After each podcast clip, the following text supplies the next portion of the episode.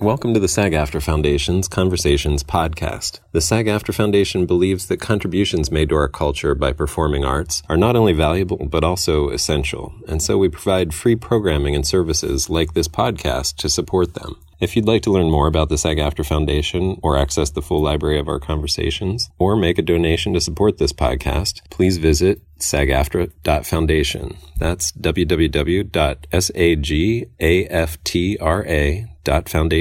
Also, subscribe to our YouTube channel and follow us on Twitter, Instagram, and Facebook at SAGAFTRAFound. Thanks, and enjoy the conversation. Thank you. What's up, everyone? How's it going? I'm not going to waste any time because I'm already stressing about this mile long list of questions. I got a bunch of great questions from all of you, too. So, without further ado, please join me in welcoming Brendan Fraser.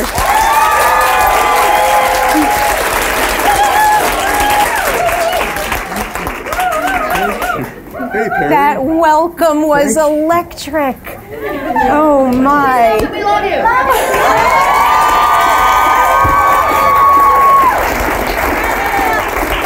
I've been here for a lot of very enthusiastic Q&A audiences. I think that's like something I want seared in my brain forever and to always to always remember and it's, it's for you and you you earned it. You really deserve it. Thank you. Okay. Now live up to it, Brendan. So we have the pleasure of going all the way back to the beginning during this conversation, and I always love asking this first. Do you remember the movie, the performance, or personal experience you had that first made you say to yourself, "I have to be an actor and nothing else"? Yeah, I was a kid in uh, the 1970s, and my family traveled a great deal. We uh, were in Europe, and we would take holidays in London, and that's when I first started seeing plays. Um, I remember the titles. They were Jesus Christ Superstar, Oliver. Um, I saw The Mousetrap when it was probably in its 35th year. Now it's in its like 135th year. Same production, same house, by the way. Um, I remember seeing the play and not, not a, a jewel box opened up, a big full of toys, and it was bigger than life. And I thought, I want to do that. I want to. I want to be up there. I want to. I want to tell the stories that that that I read when, uh, in the library when I, you know when you're a kid, and and it, it had come to life, and uh, that's how it began. Began for me was uh, by seeing um, theatrical productions. So it's one thing to look out there and say, I want to do that. It's another thing to feel that confidence that you can. So do you remember the first time on set or maybe in a classroom something clicked and you felt acting become an itch you needed to keep scratching? Yeah, um, I guess it, the interest continued n- until I was a, a, a teenager, and um, because we're always looking to find ways to belong, um, we've all felt like we've had our nose pressed up against the glass and we want what's in there. And so the little theater company at the high school I attended in Toronto was really the only reason I was allowed to stay in high school given my crummy grades. Um, and I started doing, you know, productions, the productions that were there. Um, and, you know, just because you want to doesn't mean you can, but you have to have the, the will. Um, and then high school became college really quickly, and I had to make a decision about uh, how to continue. And I realized very quickly that um, I needed training. yeah, so I did that. I, I auditioned um, for uh, a conservatory program. I was in Seattle, in Washington at that time, and the school I went to was called Cornish College of the Arts. It's still there. Um, and I got the last absolute finish, no more audition um, before Labor Day weekend. Uh, had ended when the semester began, and uh, I, I I went in completely ill prepared with my standard comedy and uh, tragedy, serious and not so serious monologue. I think I even might have done a few bars of Oklahoma or something. you should have been there. but they let me in. Um, and I found that out on the following Tuesday morning only by calling in because I hadn't heard. And someone in the office went, What's your name? I, Brendan Fraser. Hang on. Thump, clatter, clatter.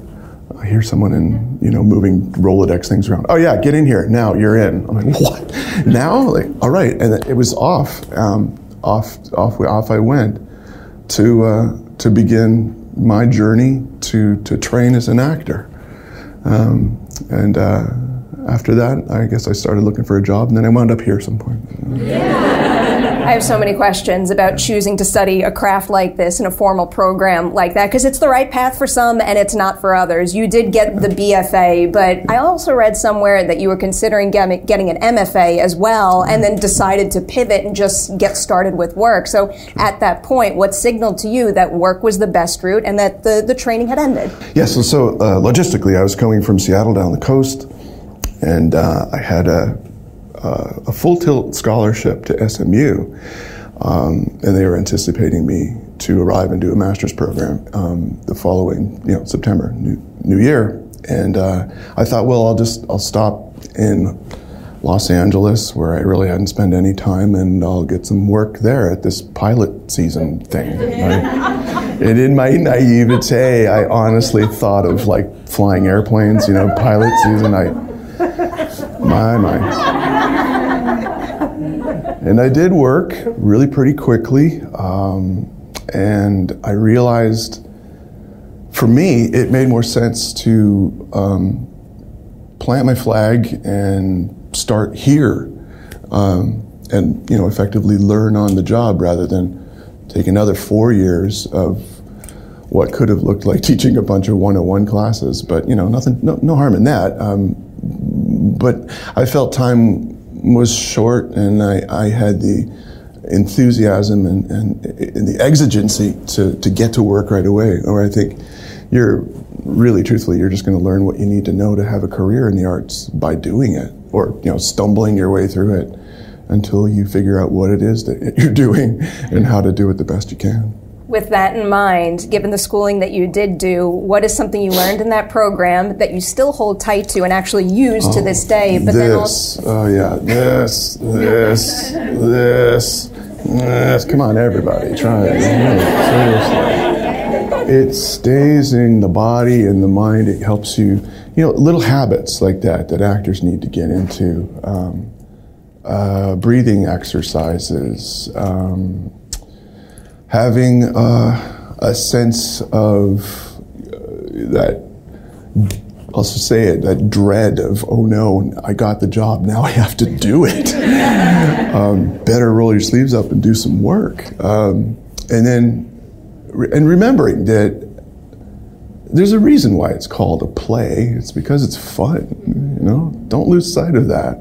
It's the best job ever. Just don't tell anybody because it's, it's nice work if you can get it. The flip side of that question now. Let's say you had gone to that MFA program, had all the schooling in the world. What is something that all those programs could never have taught you about the reality of being a working actor? Um, you're going to wait for the phone to ring, and it might not.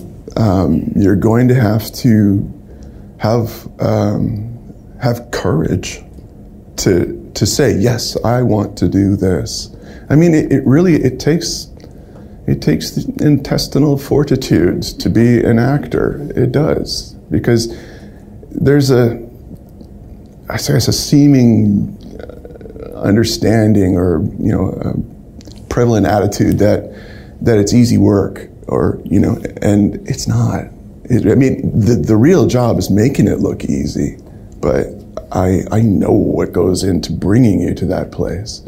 And to just uh, own that it is who you are and it is what you must do for your fulfillment at the same time that you have to pay attention to other areas of your life your family, your kids, maybe you're still seeking education, you know, you got a job, a day job. I mean, those are those are all real real concerns. Um, again, I think you just you have to be you have to be brave because to to be a hero doesn't mean that you've got a helmet on with a brush on top of it and a little circular shield and a little sword and you're fighting a dragon or something. Maybe sometimes it does, but you have to acknowledge that there's something out there that's an obstacle, that's prohibitive or something you need to get around or go through or over or above. And how are you going to do that? What, what, what tactics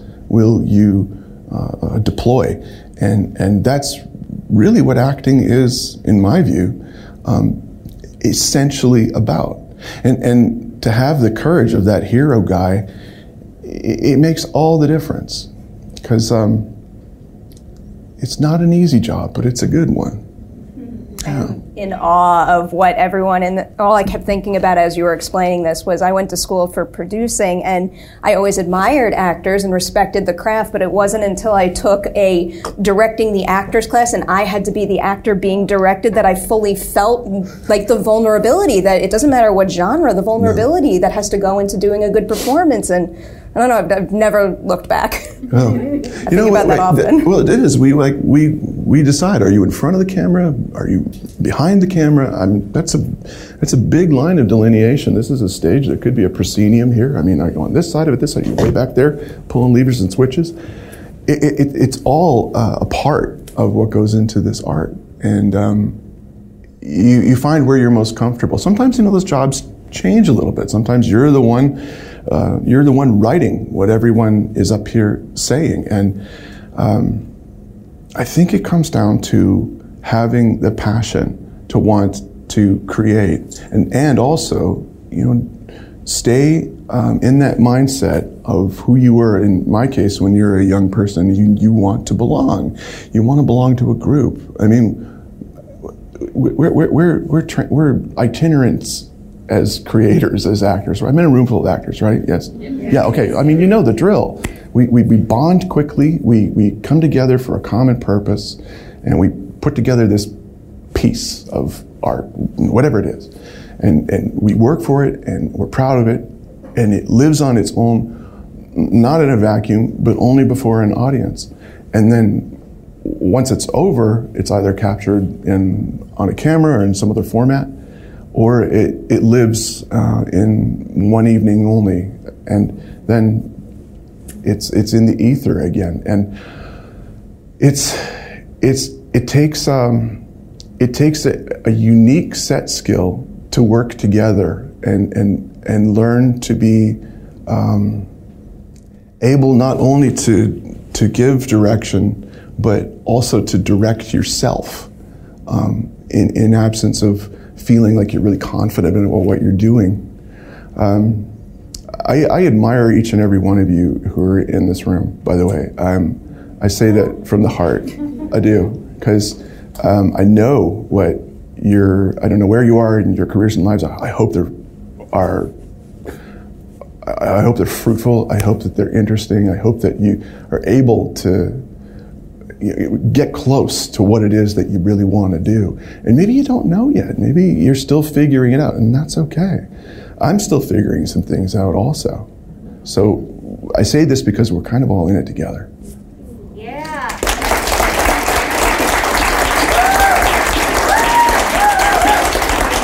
Throw that idea back your way. Now what is something that's important to you in your own craft that you when you were first starting out never would have imagined would have become a priority? Hmm. what was important when i was starting out now it wasn't then. Um, i got my union card in 1991 and i had been uh, Taft-Hartleyed on a film called um, Dogfight. It was with uh, River Phoenix, Lili Taylor, um, and it shot in Seattle where I was a student just after I graduated. Um, and the first one's free, you know.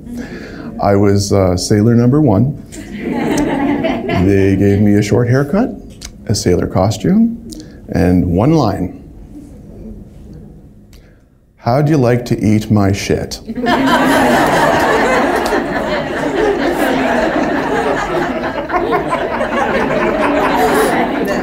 Got me in the union.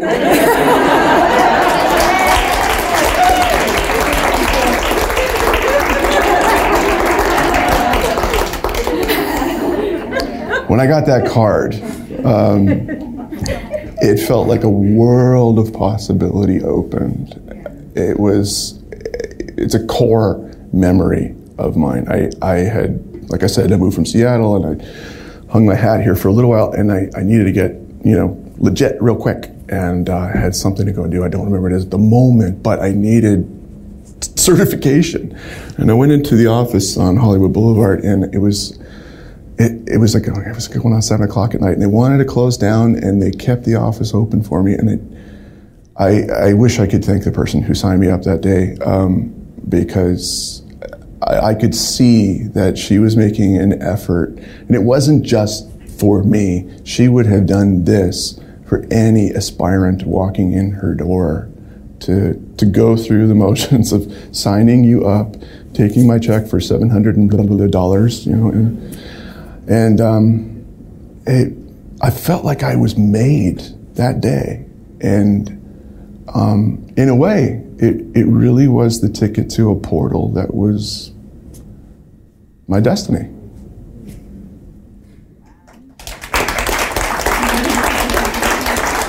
Destiny that led to many a titles we have to touch on right now. I'll start with School Ties because I believe that's the first one you filmed before Encino Man, even though the release dates might have been swapped there. Correct. Yes. So jumping onto that set and now looking back on that experience, what is something that makes you say, "I'm so glad that my first big leading role was on that set with those people"? Well, um, in truth, uh, the the first job job I had before uh, the big screen, before feature films, was uh, again I did get a pilot. No, not flying an airplane.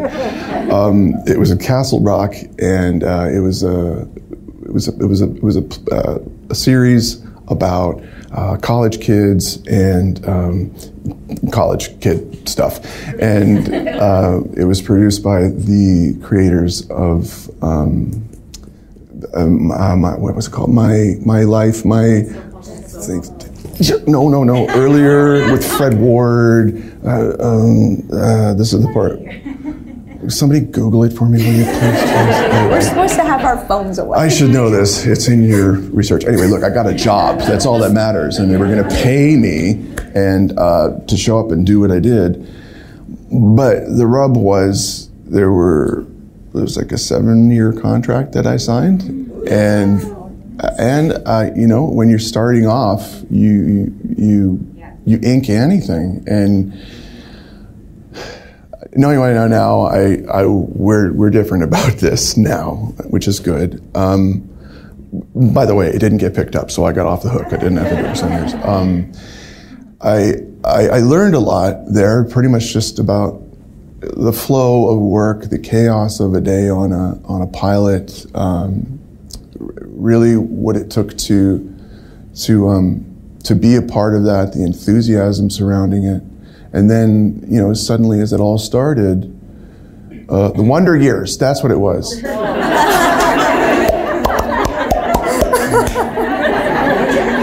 that was close.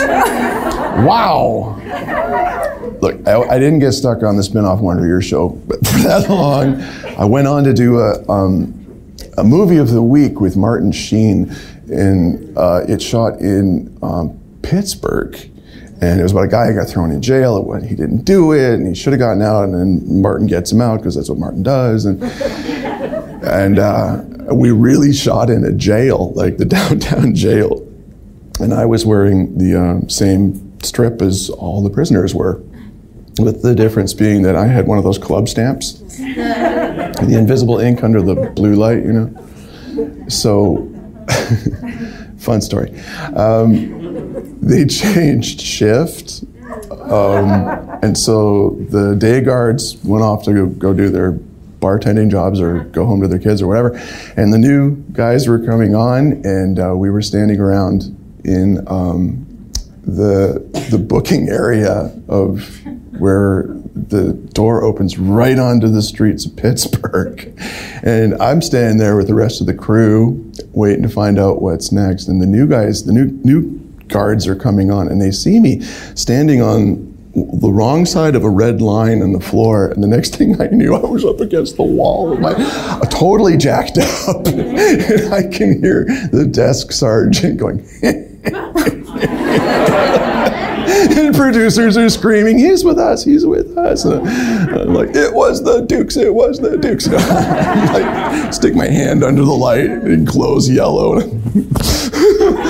was like, "Look at this! I don't want to be an actor anymore. This job sucks."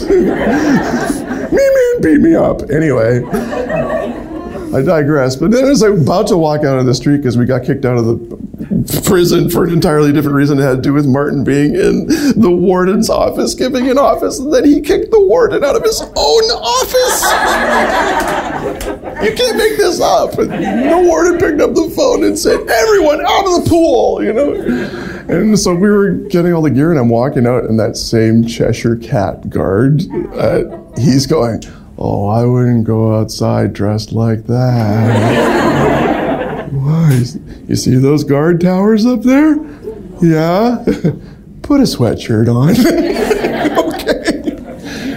And then I quit, and I went and I sold insurance, and the whole rest of my life was a fraud. I'm kidding, I'm kidding. What was the question again? I think I had started with school ties, but we, we went down that route. School ties was great. I got um,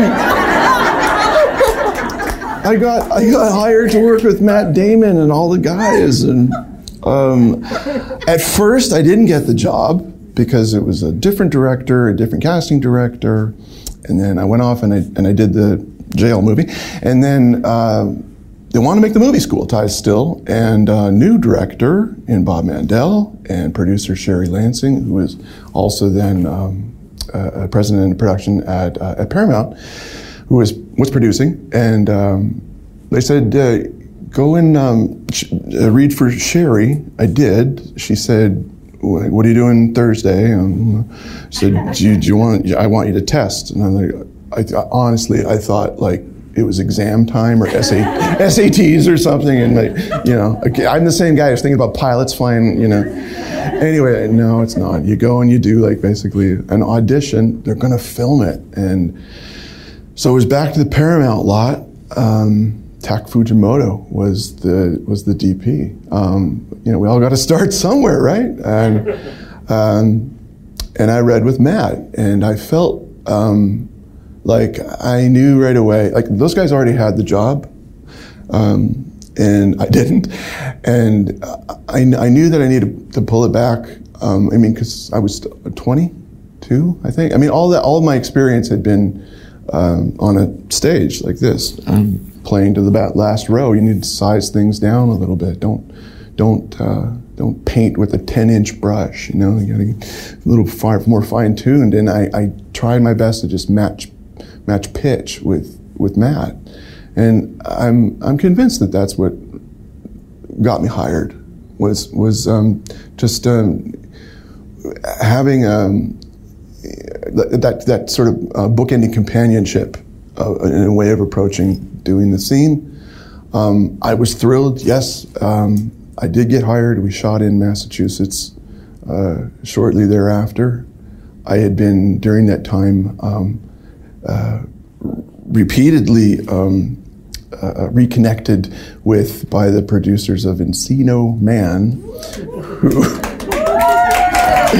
who were convinced that I was the guy for the job because in my audition before School Ties, I had gone into there knowing very little about the story other than he's the new guy in town and he basically just wants to be everyone's friend and he hasn't seen anything ever before. And it reminded me of everything I loved about the clown work I did in, in at Cornish um, which we all fancied ourselves junior Buster Keatons and Charlie Chaplins and, and Bill Irwins. And we, we, uh, I had that sensibility on board, and I guess they really liked it because I was um, unafraid to wrestle with the plants in the room and, you know, paint the walls with water bottles because it said so in the script. And they were in, they were insistent that I do the film, and and um, you know, bend my rubber arm. It, it made sense to me when uh,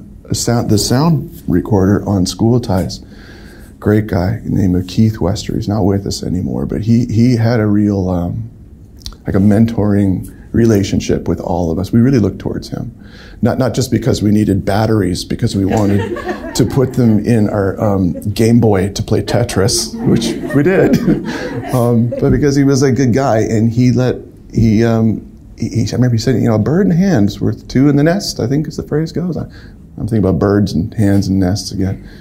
You know, airplanes and piloting. my brain. But the point was, is he was saying you've got a a, a calling card, um, which will show you to have this comic ability and this uh, dramatic ability, and that's a not bad combination for for you starting off and it really made sense to me. So um, I took his advice and I went forward with uh, with that plan.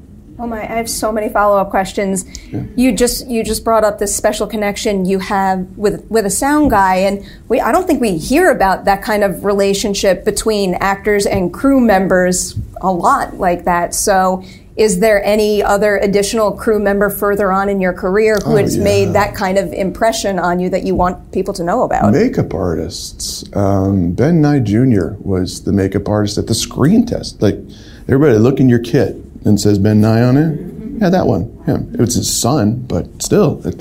And, you know, so I was starstruck when I met him and uh, that he was brilliant at his job and, and it's a lovely, lovely guy. He, he also introduced me to um, how a film set really worked, who you speak to, um, to, to, really just get through the day. Um, I, I, learned about, um, you know, the uh, sign in and sign out sheets and, and making sure that everything's not done in pencil because those numbers get fudged sometimes. And, mm, and, and, you know, you, you, I, came up through the ropes just asking. Um, questions and, and um, paying attention to how the all the, the levers of power get switched and thrown to really make um, a movie come together. Costumers, um, uh, I love directors of photography. The camera guys were always my favorite to pick their brain. Um, operators, um, I I, uh, I loved to ask them about what lenses we're using, what size um, uh, terminology that was really helpful. Um, learning learning simple things about eye lines, um, how to uh, um,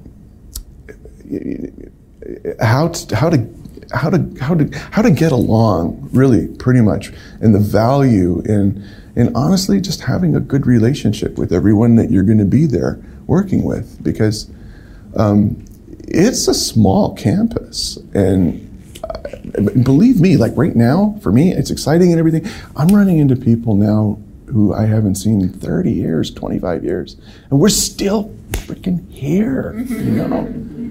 So what you're doing is important.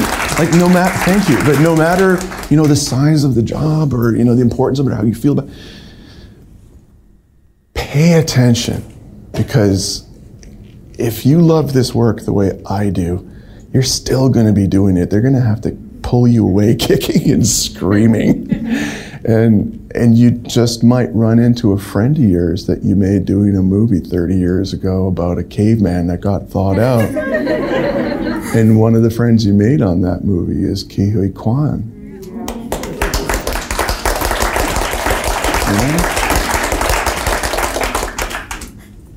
You seem like the kind of person who would ask any question when you were first starting out. I love asking this because sometimes when you're first starting out in this industry, it can be intimidating to ask a question that you think someone else might deem silly, and you should know that already. So, what is a seemingly silly question you would encourage more actors first starting out to ask? Um, make sure um, that you get better footwear.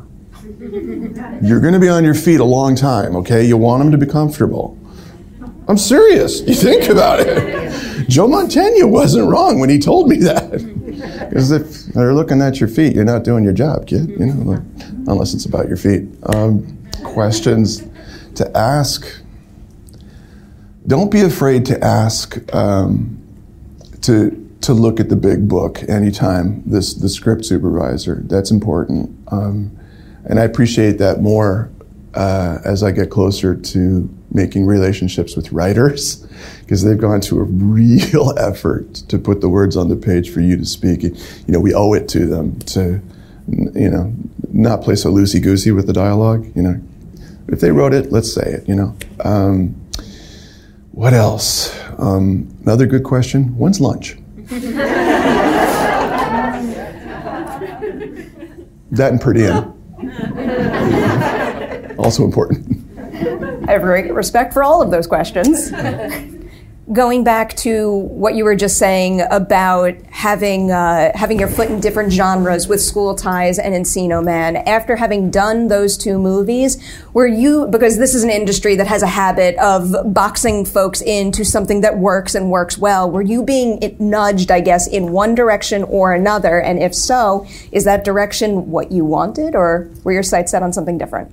Um, I, am going to presume that you know every actor has it within them to be the sinner or the saint. Okay, you know, the comedy, tragedy, you know, and all the faces in between. So in my case, yeah, starting off, I was I was the uh, I was I was the naif. I was the babe in the woods. I was I was the the new guy in town. Um, goes along to get along, um, and then yeah, you can become um, recognized mostly for that sort of um, one area of, of your performance abilities, but um, make diverse choices. Um, s- do something diametrically opposed to whatever it was you did before, if you can. You know, wouldn't it be nice? But make those efforts. Speak to your representatives and agents and, and seek out uh, um, work that, that really lets you stretch and grow. And um, don't be concerned about the size of the project or your uh, you know, screen time in it. That's not so important. You really want to show everyone how you've captured lightning in a bottle. And then um, once you've done that, find a different bottle. Keep moving forward. I swear I'm going to leave Encino Man, but just because I've thought of this, have you put much thought into where Link might be today?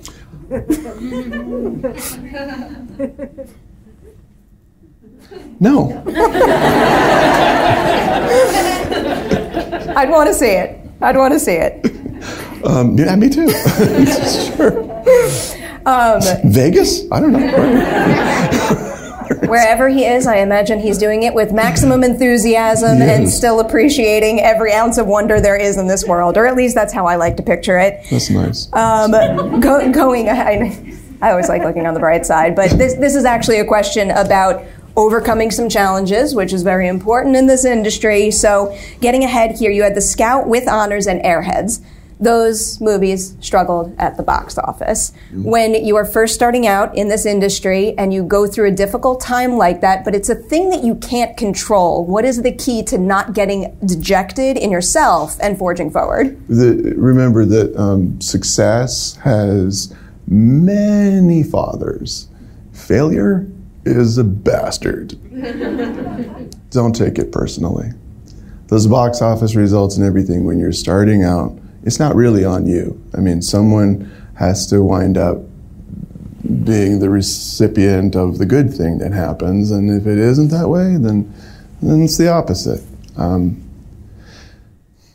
just keep working. Just keep just keep your head down and press forward, and, and keep in. Um, just just keep working. I, it it's yes, it's helpful to the overall trajectory of your career to be in something that that that quote unquote wins at, at the box office, but it doesn't necessarily mean the quality of your work is what wins. Um, and you'll know the, the quality of your work because you were there. And how it's received really comes down to um, I think the audience reaction. I, I've done plenty of movies that laid an egg, and then years later, it's you know like everyone's favorite, and you know like where were you when is what you wonder, but. Um, you just never know. So I, I, think it's just important to just really put in your best effort all the time. Yeah. Airheads is my movie in that department.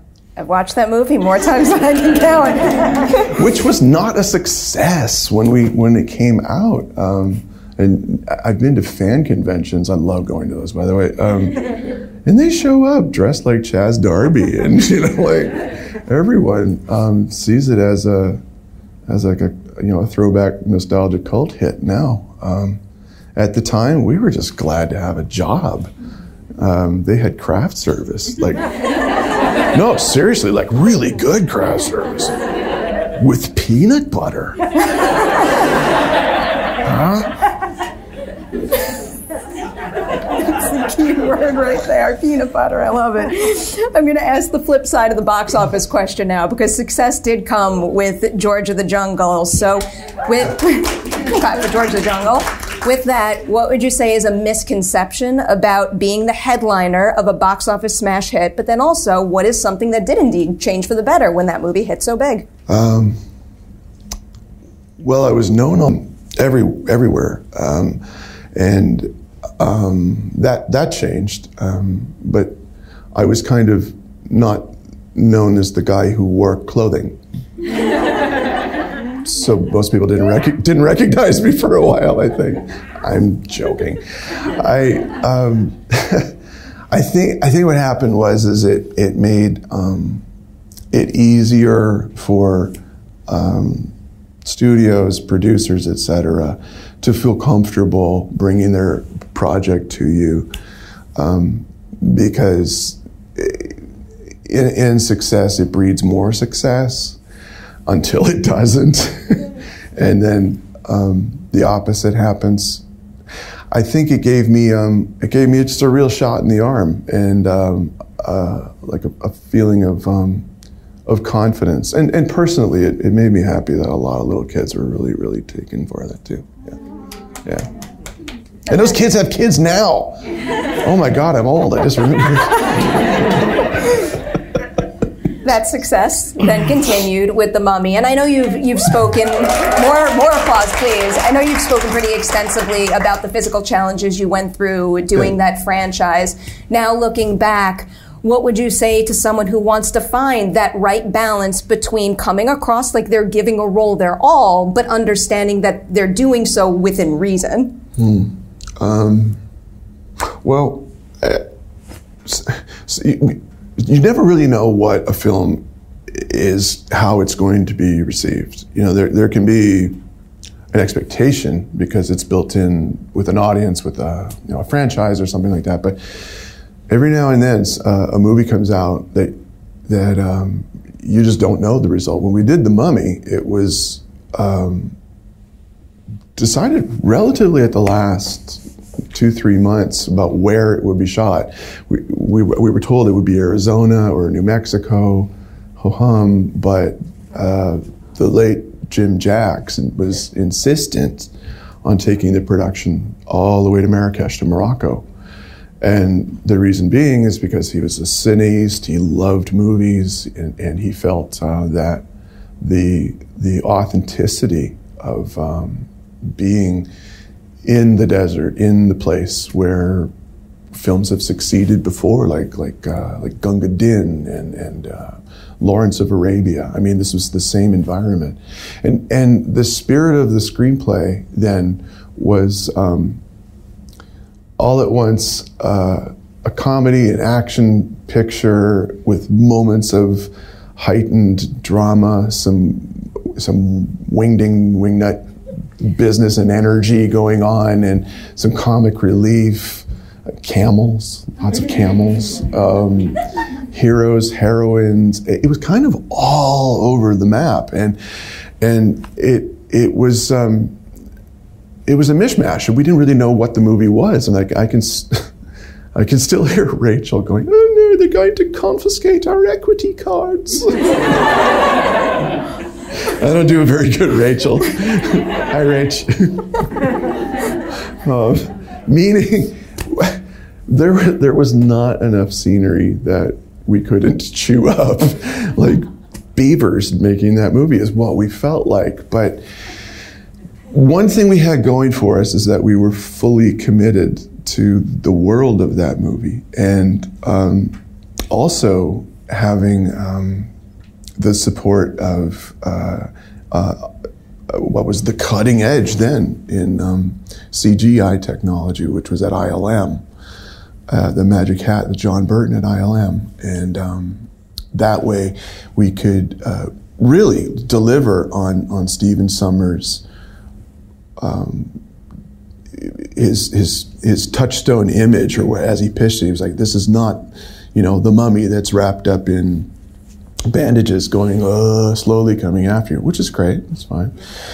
It's it's the Terminator mummy. It's Jaws mummy. It, you can't stop it. And you know, and, and and to pitch that to the studio, as he later told us, was not easy. So the movie was kind of all over the place, but we found it through test audiences, and um,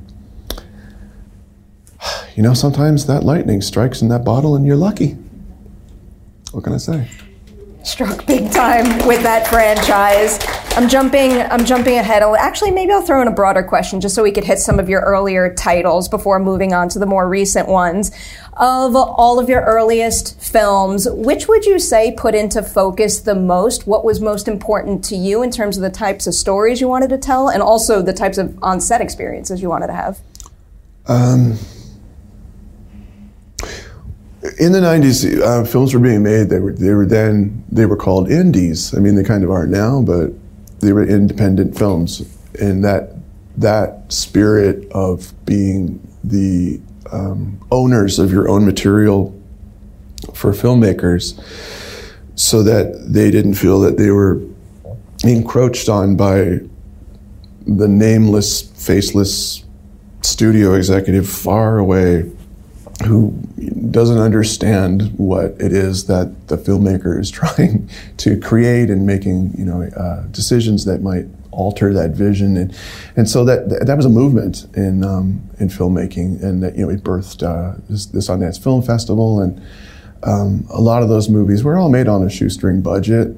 Um, but they were daring. They were brave. They they had um, a, a vision that that was held onto, and it, it wasn't, you know, a studio amalgamation of ideas and, uh, you know, honestly, a formula. Um, and hey, there's room for both. Is let's let's not kid each other. But the films that I made then, they were they were they were all in that spirit too. They were um, movies like Twenty Bucks. Um, um, um Twilight of the Golds, um, gosh, I have to go down memory lane to think of all these titles. But I, I knew that as long as I was doing something, that um, the size of it and the scope of it didn't really matter.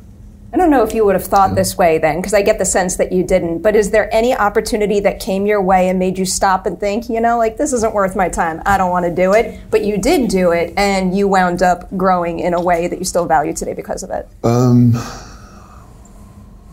yeah, I, I think. Um,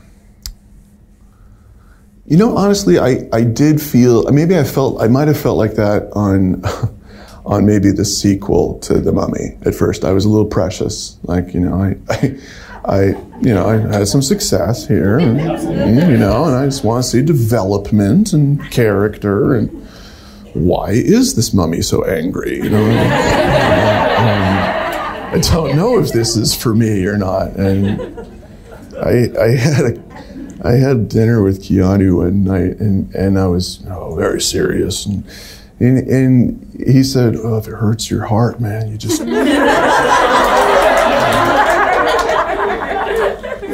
don't do it.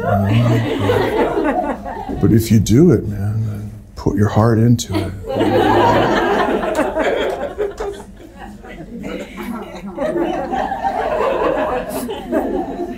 Great. you nailed that impression. All right, I'm going to jump ahead now. I'm going to jump ahead to. Uh, Never told that story before. hey, Keanu.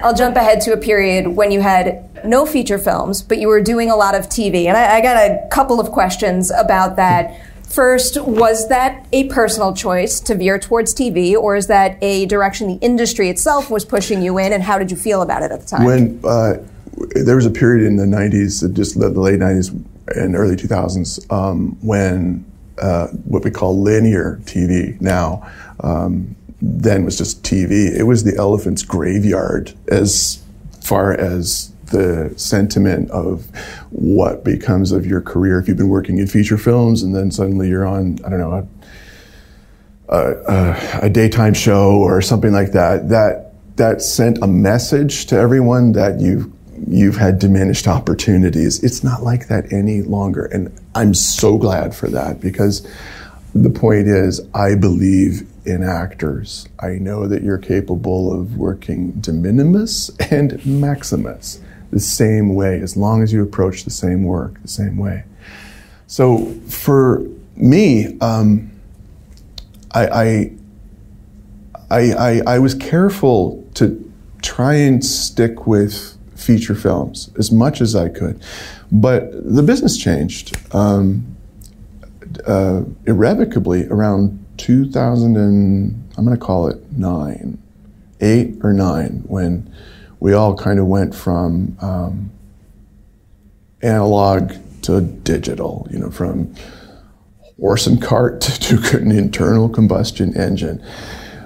The technology changed. Um, so many venues that we can see the work on screens in front of us on the subway. We live in this world, you know what I'm talking about. And so that meant that there's a glut of content to go on there. And it spawned a great deal of, of, uh, of really exciting work, almost like an embarrassment of riches for how much opportunity there was. And that breeds a lot of competition about whose eyes are you going to get to watch this? Um, so I, I, feel now that I think some of the best work, more interesting work, is staying true to the spirit of what those independent filmmakers were in the 90s are, has spilled over, and uh, that work ethic has spilled over into what's going on on um, series television on the streamers. And uh, I think it's great. It's really exciting. Yeah. yeah. Is there anything about spending a considerable amount of time working in the series format that when you did get another feature film, you found influencing your work in the feature film format for the better? You know, they're, they're really kind of similar because um, the series format that we know now, which I didn't explain very articulately a moment ago, like e- each episode is its own um, miniature feature film. You know, depending on um, the vision of it, the support of it. When I did um, uh, when I did Trust for Danny Boyle at FX, um, each uh, each episode was a short feature film, and um, it, it, just it just proved that um, it doesn't matter. You know, that's Danny Boyle. You know, he, he's it, there's no no harm, no no shame in the game to go and work in in streaming. It's it's um, it's the same discipline. I think it's the same approach um, to how you do your job um, on, on whichever scale, whether it's you know considered a small one or a big one. I think I think it's a more even playing playing field nowadays. It's, we're in a good place. It's blurring the lines on our side of the business too. Yeah. I used to walk around calling myself a movie journalist, but now I cover TV too, and, yeah. and you could also loop in video games, which tell incredible narratives. And I do. I, f- I feel like it's more it's it's more like storytelling journalism more so than anything in any format, any medium. I know, and we live for TikToks. Imagine that.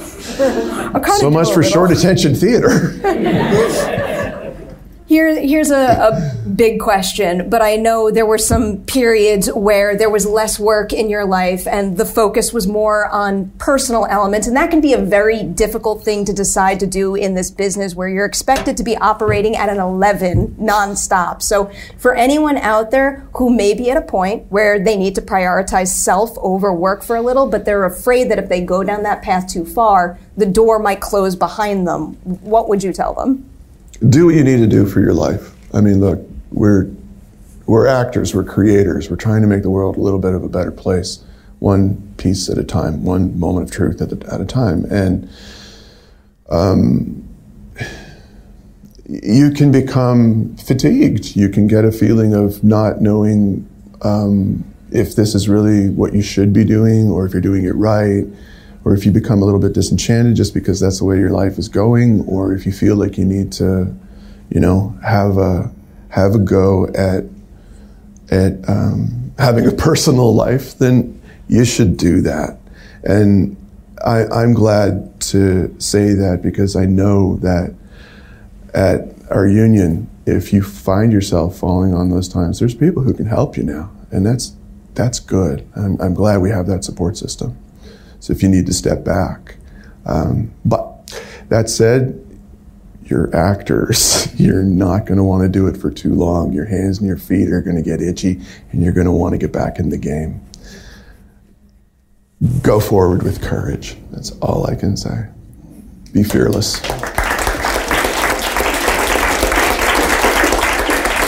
Got one broader question for you before we get into the well specifically. This is one of my favorite questions to ask. Hopefully, we can hit a couple of titles this way. Of all of the co stars you've ever had, whose process would you say is most similar to yours? Where the second you hit set, you were immediately in sync. But then, can you name someone who challenged you to adapt and maybe adapt and try something new for the better? Uh, Michael Caine. Um, it, I, I'm really flattering myself by saying that. because Michael's super objective is to get back to the motorhome. Seriously. Oh, he's brilliant and everything on top of that. And, and I'm brilliant too, because, you know, my, it's honestly just to keep working until you know when your next break is going to be. It's important. I mean that. You know, Navy SEALs do the same thing. Just survive until lunch, you know? Just set self short goals. Um, that, and I wasn't allowed to wear a blue shirt. Michael had to wear the blue shirts. I want a blue shirt. Michael Caine, what's he ever done? Actually, he wrote a book that I read religiously about how to act for camera. and there's a great bit, and I'll go look it up. He, he does, where's the cat? There it is. You go, so he go, something? No, no, nothing, something, nothing, something. Are you on me for that? No, you're not. anyway, it's, it's look, just, he does it better than I ever could, please. Practical tips for the actor from Michael. He's a pragmatic guy. That and the feeling I know that he also has is that when you finish a job, and this is serious. He's like, well, that's it. I'm going to go on uh, social insurance now, is what he say. Like, seriously, this Michael Caine. And think about it. He still has that humility. He's, he's, he's a man who grew up uh, in the east, the east end of London when it was bombed out. It had very little, um, and there was a class um, structured society that he was born into. And to become an actor, meant uh, that you remove yourself from that in so many ways. And all of that never left him, never left him. So the, the newness and the, and the joy of, um, of, of having the work, it, it's, it's still as relevant to him when he was beginning as to who he was when I worked with him which was in 2001. I think he turned 75 that year.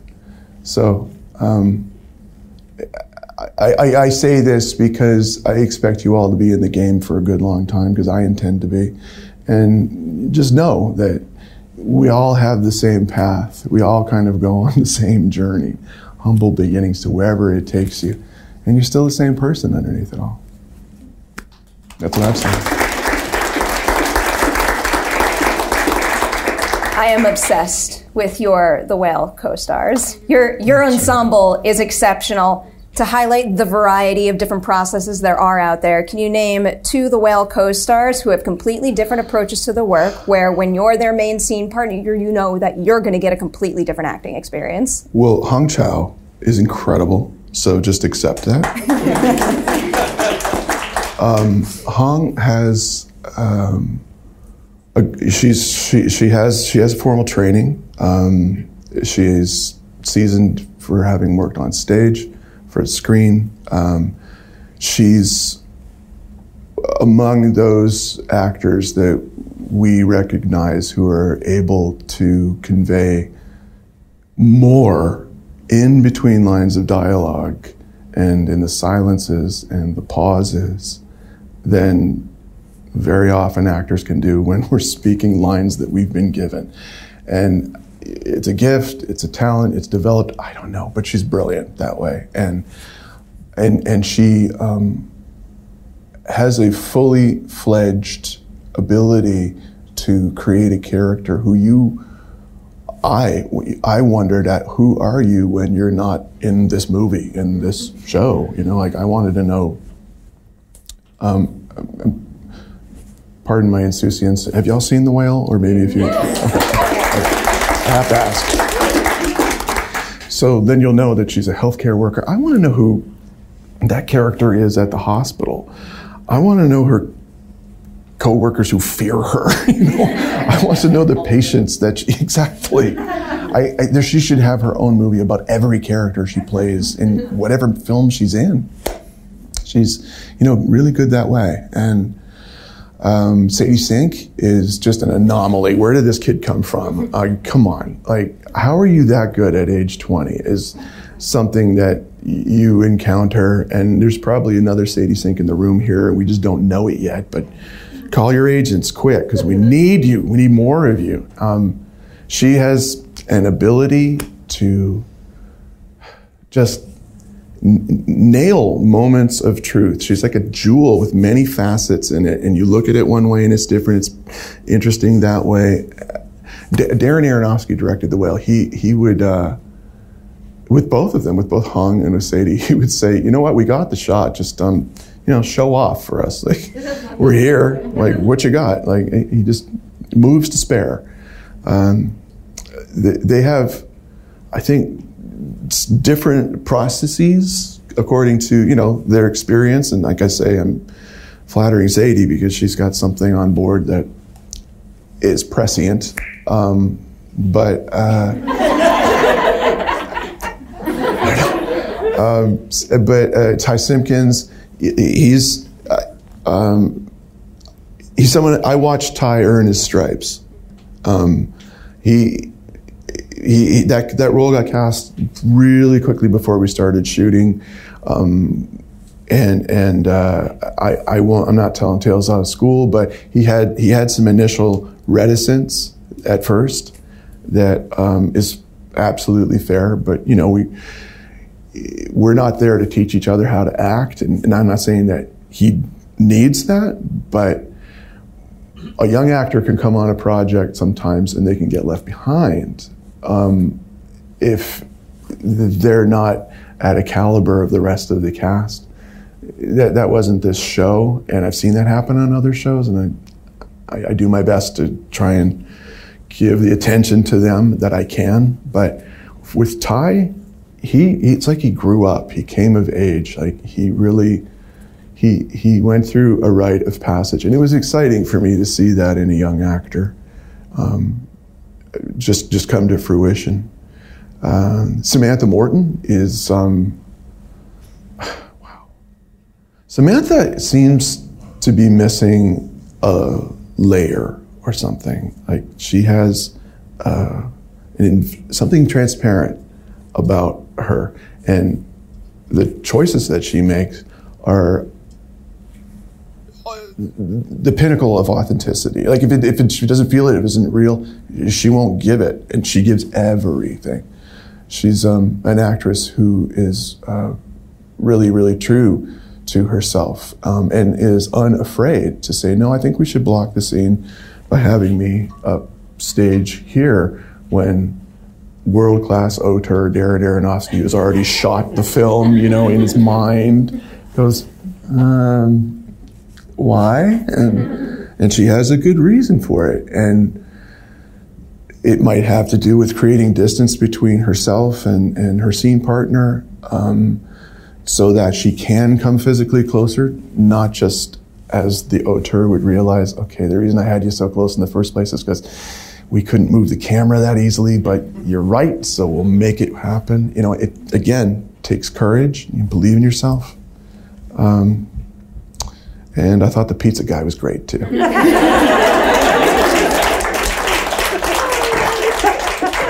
no small roles. It's so true. None. It's so true.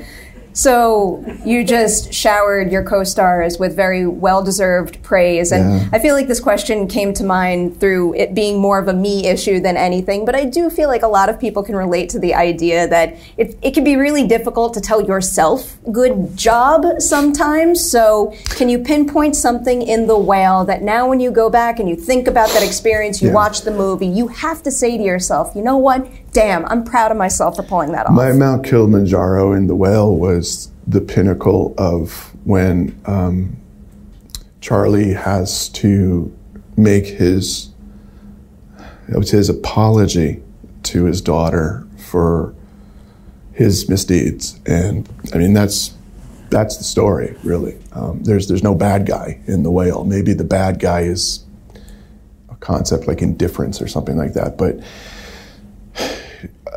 we, we, we I should mention, um, we had three weeks to rehearse for the whale. A24 gave us that time. Like that's not the norm. You know that. Like y'all know that, right? When you, when you do a feature film, it's let's be honest. It's usually you show up and you look at the sides and you scratch your head and go, you know what would be really cool? I mean, um, we didn't do that.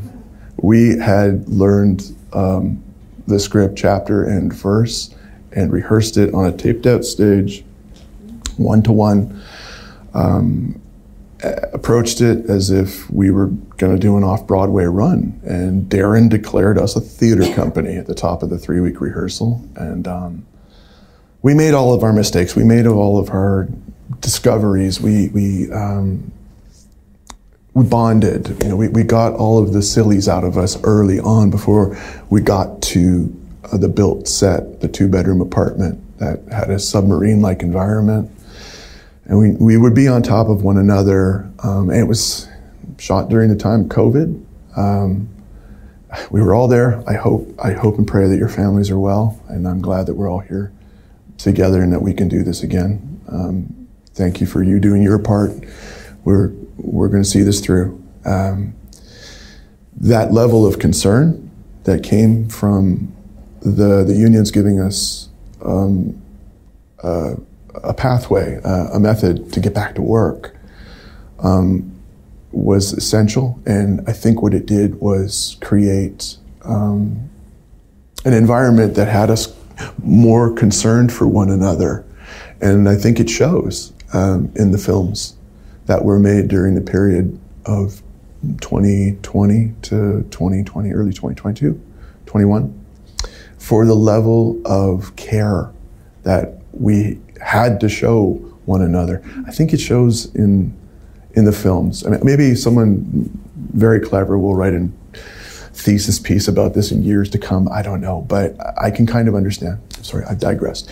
The tricky bit for me in The Whale was all of those circumstances. It, it wasn't the uh, four uh, hours of prosthetic makeup to become Charlie. I actually really quite enjoyed that, to tell you the truth. Um, I, I just I love the craft of filmmaking and the artisans involved in it. And that's no exception.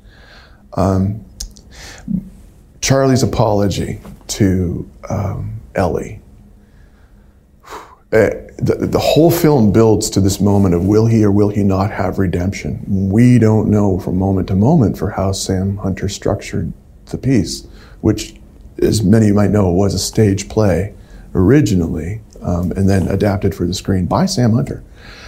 Um, not bad for a first time screenplay writer, right? Um, on the day that we did it, for a technical reason, we did we shot Sadie's side first. She was Sadie. She was per, she was perfect. She was brilliant.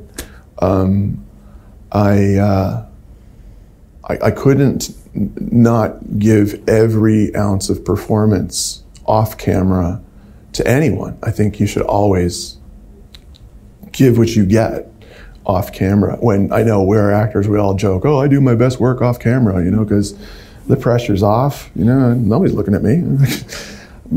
but it's better when you know you don't do that and we work together. Um, I, I, in truth, I became I was tired. I became fatigued um, when it was time to turn around and do my side because we had to wait for a, a lighting change. I think we needed to go to the door to shoot Ty. I don't know. For some reason or other, there was a gap between living the reality of that scene and when it came time to do my side, um, it wasn't there. It wasn't right. I mean, what I was doing, I knew was serviceable. You could have passed it off as that being the scene, but I knew, Darren knew, we all knew. I just, I was all gas. I mean, it's all pedal and no gas is what I felt like. And I started to doubt myself horribly, and then things kind of went from bad to worse, you know. And and Darren said, "Okay, um, what's going on?" and yeah, I just said, I'll, "I'll, get it together." He's all right. So we tried again, no good. Um, he cleared the set, and he gave me five minutes, and I had a little talk with myself, basically along the lines of, "Get it together, you know, don't." denigrate yourself as your brain can do to you.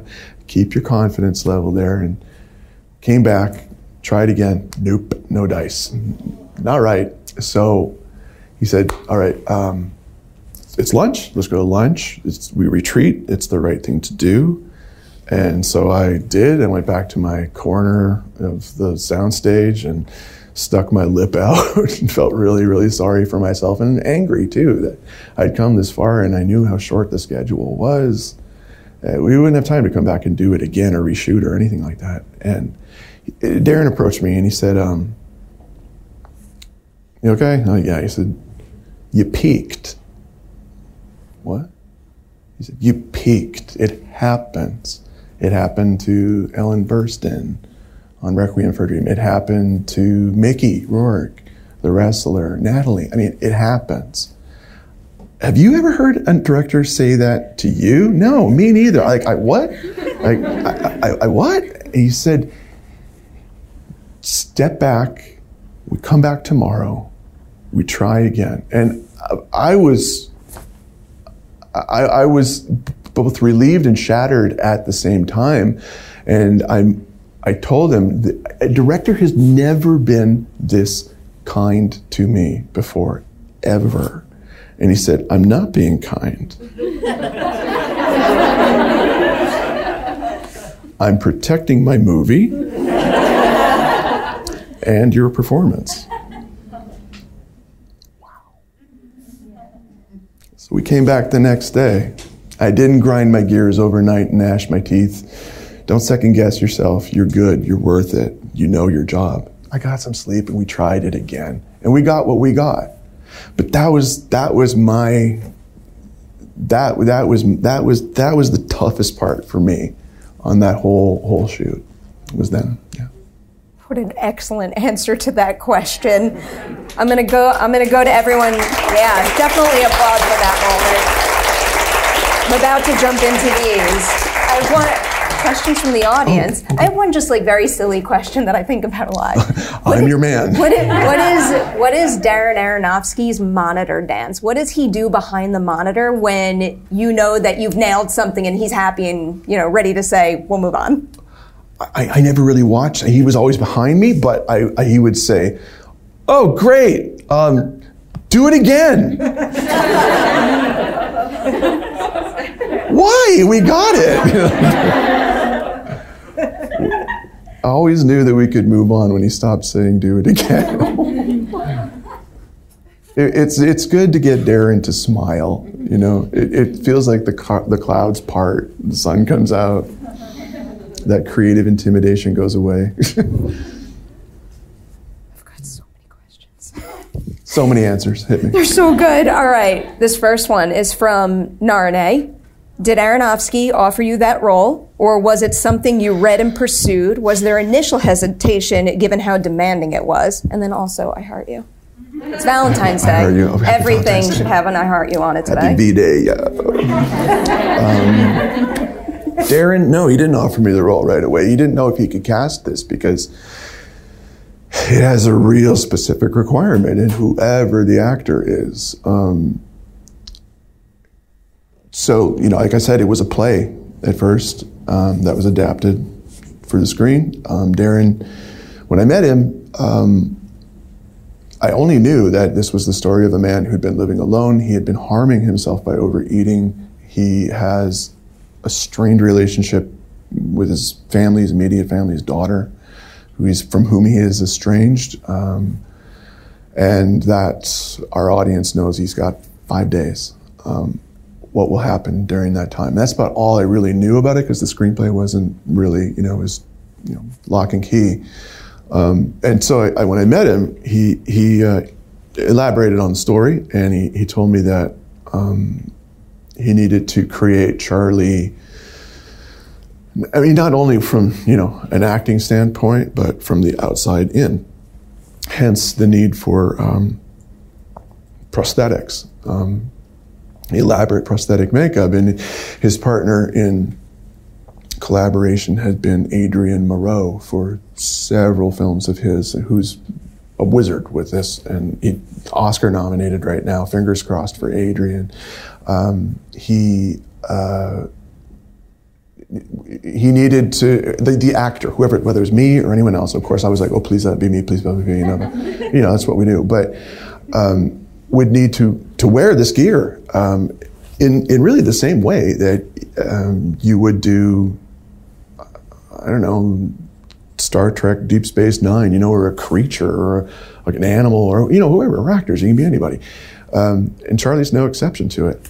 And um, the difference was that um, the sum total of all the apparatus would be quite cumbersome. And I thought, that's no problem. I mean, I, I might not be smart, but I'm really strong. You know, so you know, I wanted to, wanted to be on board for sure. No, he didn't offer it to me. We we did a reading at St. Mark's in the East Village um, for interested parties, producers. You know, there's always someone um, to find out if uh, this this was feasible, if it made sense, and uh, I guess that was my audition then. Um, I'm, I'm, I'm, grateful we went forward with it. Um, and then, you know, the whole journey began with uh, preparing to do Charlie. And there's a whole lot of steps in there I'd be glad to tell you about, unless you want to ask me another question. well, here's one that gets into the, the prosthetics. This is from a Mel. Um, I'll read the whole bit here because it shouts out some other titles that I love. Love you and Encino Men and Airheads and have uh, tried to follow you since.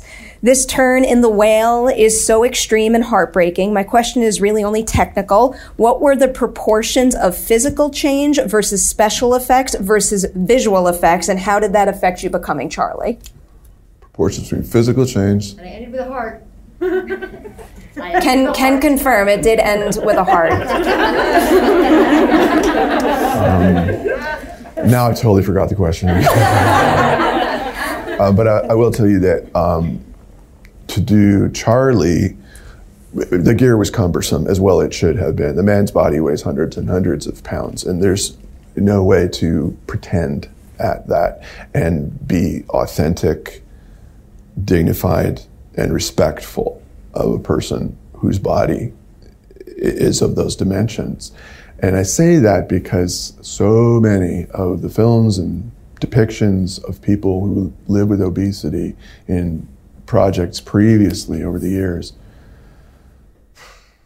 I don't know. They they look they look like a fit actor in like a cotton batting Halloween costume, you know, in a way. And and our suspension of belief is tested to see that. To my, eye, I'll speak for myself. Um, and and very often obesity is used in films to vilify a character or make them the the butt of a cheap joke or you know just just be mean spirited and, and this is not this is not that project. And and and it, I know that's a risk to do this. It's part of the reason why I, I took it on board and wanted to because I think you should risk in art not in life so much but in your art in in creating this work because that's where the most growth is going to come from. I mean that's win, lose, or draw. That's what you're going to learn from. And you know what? Something interesting or good might come as a result of, of taking that leap of faith. So to do Charlie, um, I, I needed to learn to move the way that man would by uh, getting all the help I could. Uh, Beth Lewis is uh, was was a dancer with Paul Company for years, and she's one of those you know the, one of those remarkable individuals who knows everything about human kinesthesiology. Like can name all the little weird muscles in your forearm. Like, like ow, ow. And she's like, oh, your abdogulagata schmataborbidors. right. Um, but, but we, we, we understood uh, centers of gravity, paid attention to momentum, um, to not just sell that the body that I was wearing was heavier um, than it really was. I mean, it was, it was cumbersome. Um, and, and, out of respect, I never weighed the parts, by the way. I don't know how much it weighed. I just know that it, it felt heavy. Um, and uh, to, to, to, to, to sell who he is without ever falling into the trappings of what we had seen previously, which really just puts quotation marks around that character. Um, I think that it's the perfect combination of what I love about my job, which is to bring the the physical aspect of performing to a character um, in a way where you wouldn't necessarily expect it to be a real physical performance.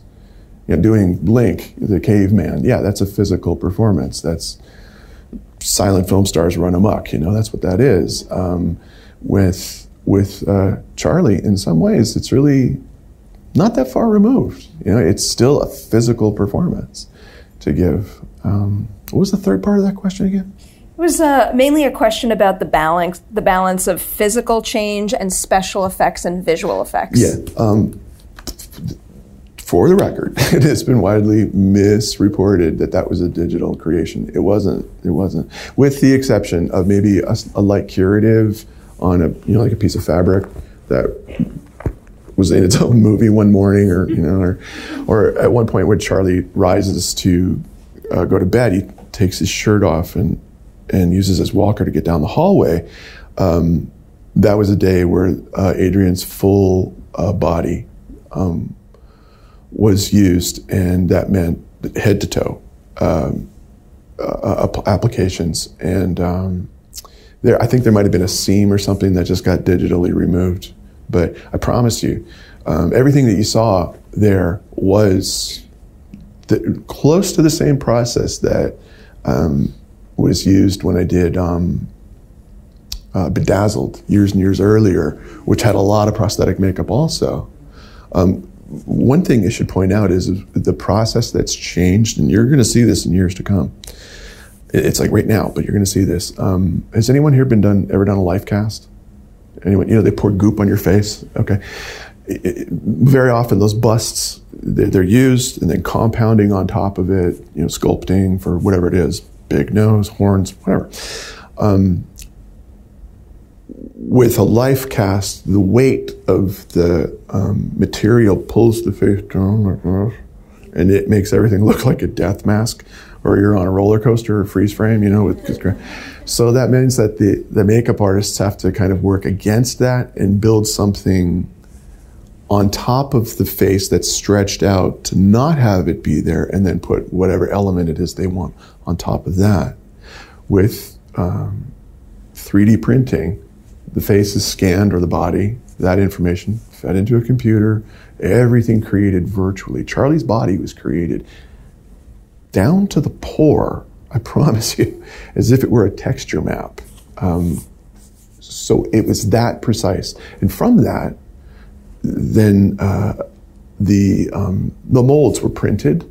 And from that, then the compounding and sculpting could occur. So it's seamless. And that's of paramount importance in this movie because if we didn't have a Charlie that you believed we wouldn't have a movie. I mean, our our our finely tuned 21st century eyes and neurons are so adept at picking out any inconsistency in digital imagery, whether you know it or not. You you do. Just look at anything from 10 years ago, 15 years ago. Go, oh, how quaint that was.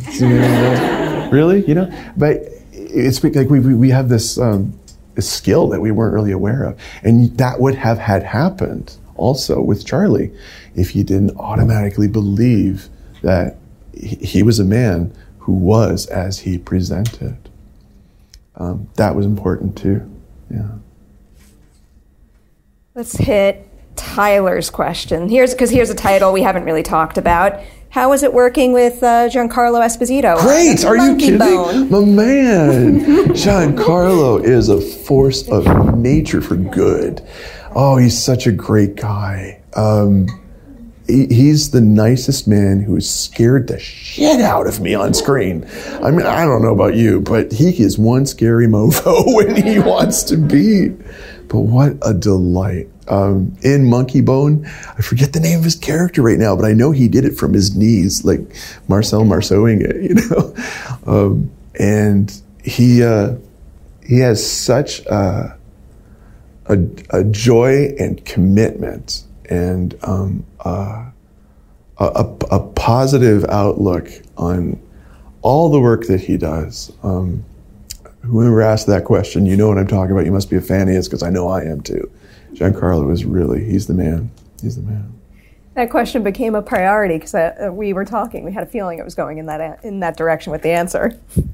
He's a good one. You know what? He gave me a he gave me a challenge coin. You know what a challenge coin is? You know, like military cops and stuff like that. Well, George Lucas was handing out challenge coins to you know the select few on the Star Wars project that he did in Mandalorian. You might have seen it. He gave me a challenge coin. no, I didn't give it to my kids. Don't get the wrong. Here's one uh, from Liana. How do you approach creating characters in such different worlds? For example, you know, George of the Jungle and The Whale are the examples Liana listed here. Do you use the same technique for both comedy and drama, or is it something different? I don't. I comedy isn't. I'm the least funny person I know. Okay, honest. Like, come on, seriously. Like, don't ask me to tell you. I know one joke. That's it. Horse walks into a bar, asks the bartender for a bottle of beer. Bartender says, "Why the long face?" That's my one joke. Okay, That's all I know. That's it for comedy. In, in approaching that any part, I think if you the moment you think you're funny, you're not. Wrong. You're not. If you approach what you're being told as a comedy, as a straight ahead drama, you're likely going to be a little more close to what it is that you need to do to be truthful to the piece. And in some ways, the opposite's true also. I mean, what's the saying? How's the phrase go? Comedy is comedy is tragedy plus time. It's just tragedy plus time. You know, we laugh about things that are tragic. You know, do the math. But I, I, I, think that you just need to approach it with as much commitment as as as you can. That and be brave because the again have courage because pretty much at the end of the day, actors we're we're all up here dropping trow and and, and, and, and pretending it doesn't bother us or something like that, so that your audience can have its reaction. I mean, it's, it's just the essentials. All right, I've got one from Jennifer here now. Every actor has the mean voice in their head that says they're not good enough, not attractive enough, or that this is their last job and they'll never work again. How do you battle that voice in your own head? You work with Darren Aronofsky, and, and hopefully he'll tell you you peaked. Instead of stop sucking and do your job. You know, that's be kind to yourself. Uh, There's plenty of people out there who want to bring you down. Why help them? Why? Be your own best advocate. You know, you don't have to tell anybody you're doing it. You don't. But gun for yourself. You're worth it.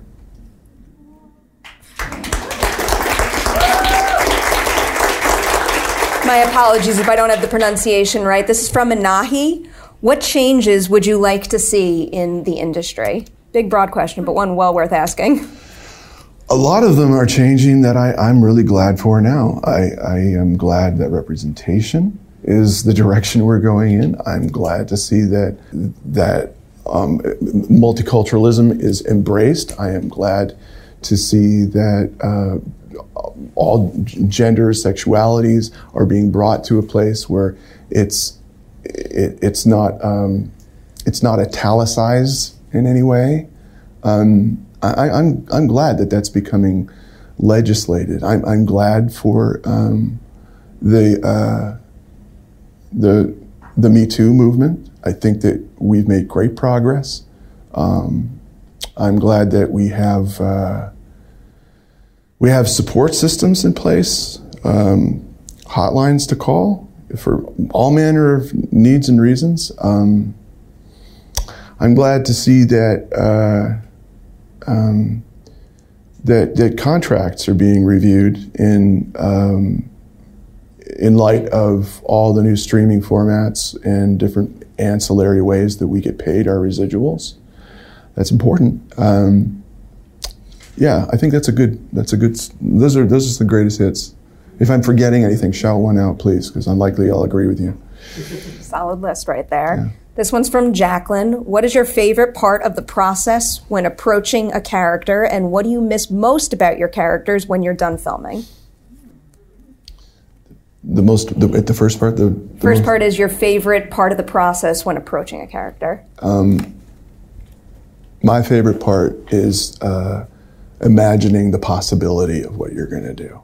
Um, uh, hanging on to that enthusiasm that you first feel when you read the work, whatever it is that says, This is for me, I want to do this, I must. My teeth are sweating, I have to do this. And I know you know what I'm talking about.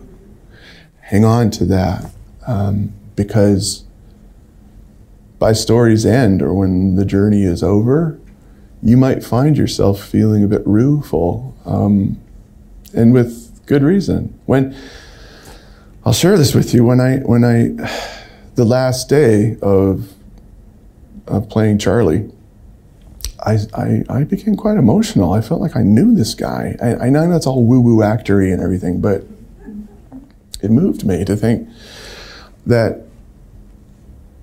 for all the blood and love and sweat and tears and everything that went into to doing that, I'll gladly do it all over again. And it wasn't lost on me that in a world that we live in now, where in of the ways that we are prone to mistreating one another, and we've made progress. We're going down that list, ticking the boxes off of saying, you may not do this any longer. The last one, in my view, is bias against those who live with obesity. It's in our culture, it's in our vernacular, and we can retire a few phrases and, and ideologies. And a film like The Whale is the first to meet those head on. And um, I know also from the people who I, I spoke with to research to play Charlie um, who have who have lived with obesity or are living with obesity, who are bedridden, or who have had um, gastric like a bariatric procedure to save their life, all have something in common, and it's it's this. When they were very small, there was an adult somewhere, a parent, a father, who spoke to that little kid in a way that was deplorable and recriminating and made them feel as if, just made them feel awful for essentially who they are as they present. And maybe there is an apology made, or who knows. But the point is, it stays with you and it sets a pattern. It encodes something into your psyche that stays with you and it gets repeated and repeated and repeated. And it can manifest itself in all sorts of ways. Pick the greatest hits of whatever the vice is, sex, drugs, alcohol, gambling, eating disorders. It's all there. It's fundamentally the same thing.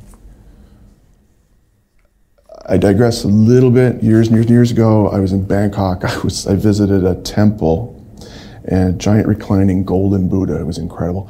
And out front was a sign that was pushed into the dirt, and it read, Painful indeed is vindictive speech. And it's true. Basically, don't be unkind to one another because it does have real life health circumstances and ramifications on one another.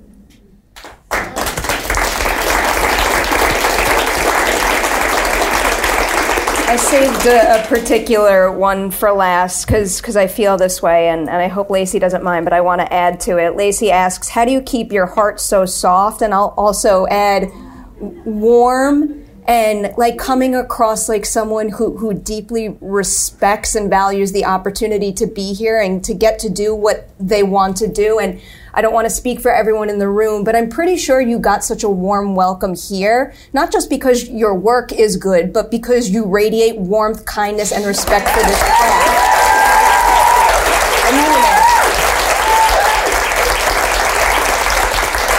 How, how do you keep your heart in the right place in all of those respects?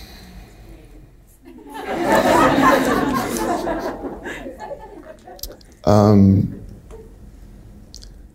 remember who and what you love because that's the power that will give you the energy that you can use for your work. And you can keep them separate, but just remember who it is, whether it's your kids, it's my kids, your family, you, you know, whatever it is, hang on to that and let that be a part of your work too Just, but keep it a secret. Could have kept you here all day. Brendan, congratulations on everything. Thank you so much for sharing some of your experiences and your craft with us today. We have to do this again. Like a mile long list of questions. You got so many accomplishments we need to celebrate. Thank you. Thank you. Thank you, guys. Thank you for listening to the SAG AFTRA Foundation's Conversations podcast. If you appreciated what you heard, please support us with a review or donation and reach out to us on Twitter, Instagram, and Facebook at SAG AFTRA Found. We'd love to hear from you.